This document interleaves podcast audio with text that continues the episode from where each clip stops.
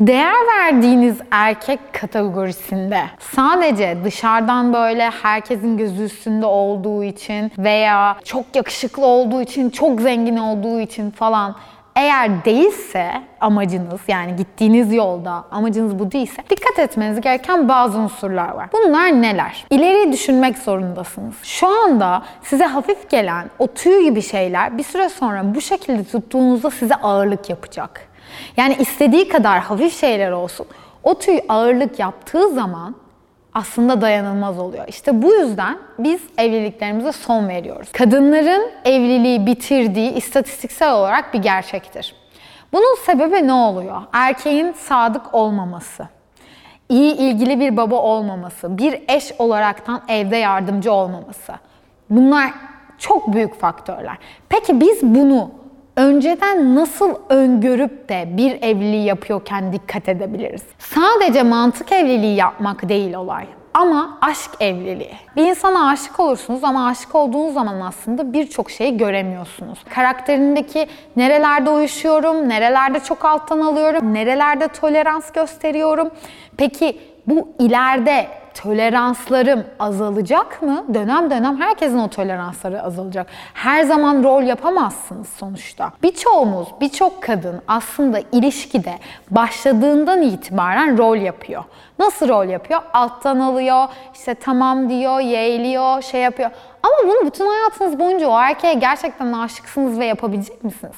Bence kriter şu olmalı ben o erkeğe araba çarpsa aynı sevgiyle bakabilecek miyim? Onun bakımını sağlayabilecek miyim? Onun için her şey yapabilecek miyim? Sonuçta evlilik iyi gün kötü gün olan bir şey. Aynı şey erkek için de geçerli. Ama biz üzerimize düşen olaraktan hayatımızı alacağımız ve bir ömrümüzü beraber geçireceğimiz bir erkekte dikkat etmemiz gereken öncelikli unsurun bunu hayal ederek olması gerektiğini düşünüyorum. Bunun altyapısında da neler olmalı?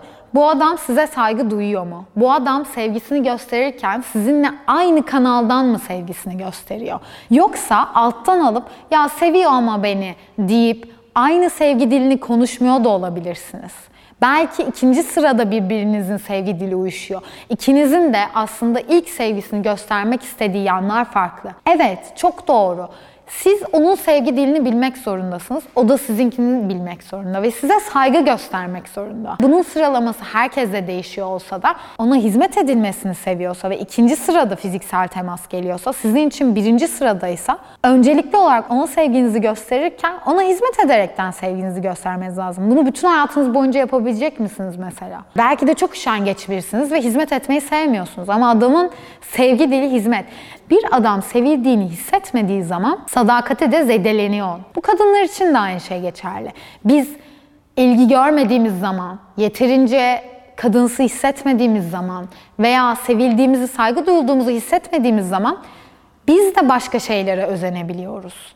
Herkesin sadakatsizliği bu yönde zedelenir. O yüzden bir erkeği incelerken dikkat edilmesi gereken noktalardan biri sevgiyi gösteriş biçiminiz uyuyor mu? Size hangi konularda destek ve saygıda bulunuyor? Yani bir iş kadınıysanız size ne kadar destek oluyor veya ne kadar sizi kısıtlıyor? Bunlar çok önemli. Sizi kısıtladığı noktalarda siz bu kısıtlamalarla ne kadar yaşayabilirsiniz? Bir arkadaşımla karşılaştım. Arkadaşım bana annesine yazdığı mektubu gösterdi. Mektupta şöyle bir şey yazıyordu. Anne sana çok üzülüyorum. Ve bu beni çok etkiledi. Çünkü babası annesini eleştiren bir insanmış ve bu yüzden de çok eleştirildiği için çocukta yarattığı travma iz bırakmış. Bunu bana göstermesinin sebebi ona benzer bir ilişkim vardı.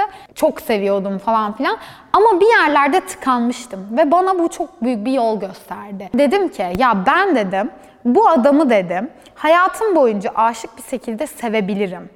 Ama Peki ya daha sonra bu kadar çok eleştirilmek benim karakterime uygun mu? Veya ben ne kadar kaldırabilirim? Bir süre sonra ben de özgür bir kadın olmak veya sevilmek, sayılmak, pohpohlanmak istemeyecek miyim? Her şeyin bir ölçüsü var. Eleştiriyi de abartmayın. Ve daha sonrasında ben hayatımdan çıkarttım o insanı. Tamamıyla mantığıma dayanarak. Çünkü dedim ki ben bütün hayatımı böyle geçirebilsem bile, aşkımdan öte geçirebilsem bile ya ilerideki çocuklarıma o ortamda bırakmaya hakkım var mı? Bence bir kadının en önemli şeyi evet şu anda genç bekar ve çocuklarınız olmayabilir. Ama siz o insanı seçerken çocuğunuza ileride yüzüne baktığınızda şunu borçlusunuz. Bu erkek için de aynı şey geçer. Şu an ben hani kadınlar için konuştuğum için söylüyorum bunu. Bir kadın olaraktan bu pencereden bakmak zorundayız. Bizim penceremiz şu olmalı. İyi bir eş, iyi bir baba. Bir erkeğe artık belli bir yaştan sonra hayatımıza aldığımız zaman bakacağımız nokta bu olmalı öncelikli olarak. Burada neler devreye giriyor? Eleştiren bir insanla kimse yapamaz. Eleştirisinin ağırlığına, eleştirisinin biçimine, üslubuna, başka insanların yanında yapıyor mu yoksa sadece özel kendiniz alanınızda mı yapıyor? Bunlar çok önemli. Bunlar saygı göstergesidir. İkinci bir durumda da şöyle bir şeyle karşılaştım. Bir arkadaşım dedi ki annemle babam birbirlerine çok aşıklar. Hala çok aşıklar. Aşırı tutkular, aşırı şeyler. Babam 10 kere daha evlenme teklif etti dedi anneme. Ya boşanmışlar ve 10 kere daha evlenme teklif etmiş adam. Dedim e ne güzel işte hani aşık bir anne baban var. Hayır dedi. Dedim iyi bir baba mı? Evet iyi bir baba. Ama dedi yani mesela annesini çok kısıtlıyor. Aradığı erkekteki en büyük özellik kısıtlanmamak oluyor. Şimdi bizim ileride de olsa, şu anda da olsa hepimizin de aslında babalarımızdan yana travmalarınız oluşuyor ve erkekleri ona göre seçiyoruz zaten. O yüzden buna dikkat etmeniz lazım. Sizin travmanız ne babanızla ilgili? Bunu benimle paylaşırsanız çok sevinirim. Şimdi bu travmadan sonra seçtiğimiz erkek tipinde şöyle bir şey oluyor. Diyor ki mesela kadın, babası eğer baskın bir karakterse ve annesi daha böyle mülayim bir karakterse ve bu durumdan bir ortamda bir gerginlik varsa yani bir problemler varsa şöyle bir şey yapıyor. İster istemez bu kız çocuğu büyüdükçe seçtiği erkekler şöyle olmuş oluyor. Baskın karakterli ama o baskınlığı ya bastırmaya çalışıyor çünkü annesi o baskınlığın altında ezilen bir karakter. O öyle olmak istemiyor asla ve o baskın karakterin üstüne geçmeye çalışıyor. Ve bu durumda sağlıklı ilişkilerde bulunamıyor. Bir diğer tipte annenin çok baskın olduğu, babanın mülayim olduğu. Baba mülayim olduğu zaman ne oluyor? Bu sefer kadın yani kız çocuğu gidiyor ve mülayim tipteki erkekleri bulup onların altında kendisi ezilmeye çalışıyor. Aslında bizim çocuklarımız da kendimiz de bu yoldan geçmiş olaraktan şöyle bir şey gözlemliyoruz demek ki. Eğer baba figürü bu kadar önemliyse bu kimin sorumluluğunda? O babanın seçimi kimin sorumluluğunda? Sonuçta hepimiz bir yuva kurarken illaki anne olma içgüdüsüyle de kuruyoruz aslında. Yanınızda birinin olmasını istemenizin yanı sıra şunu da istiyoruz. Çocuğuma baba olsun. Evet yardım ediyor mu? Altını değiştirmem. İşte mamasını vermem. Ya öyle bir şey yok. Ben zaten 9 ay karnımda taşıyorsam eğer sen de bir erkek olaraktan, bir baba figürü olaraktan, o gene bir katkıda bulunmuş bir insan olaraktan sen de bunlarda yardımcı olmak zorundasın. Mesela bu bilinçte mi? Kaba saba böyle het höt tipleri seçip daha sonrasında onları işte yola getirmeye çalışıyoruz falan. Ya bunlar ne kadar sağlıklı? Ne kadar sağlıklı ilişkiler kuruyoruz? Bunu bir daha gözden geçirmemiz gerektiğini düşünüyorum ben. Bir erkeği seçerken ileriye dönük düşünmek zorundasınız. Çünkü diyorlar ya hani o aşk bitiyor, yerini sevgi ve saygıya bırakıyor. Bunu atalarımız boşuna dememiş. İşte biz bu yüzden evlilik gibi bir müesseseye erkeği seçen dişidir. Neden? Çünkü yuvayı kuran dişi kuştur.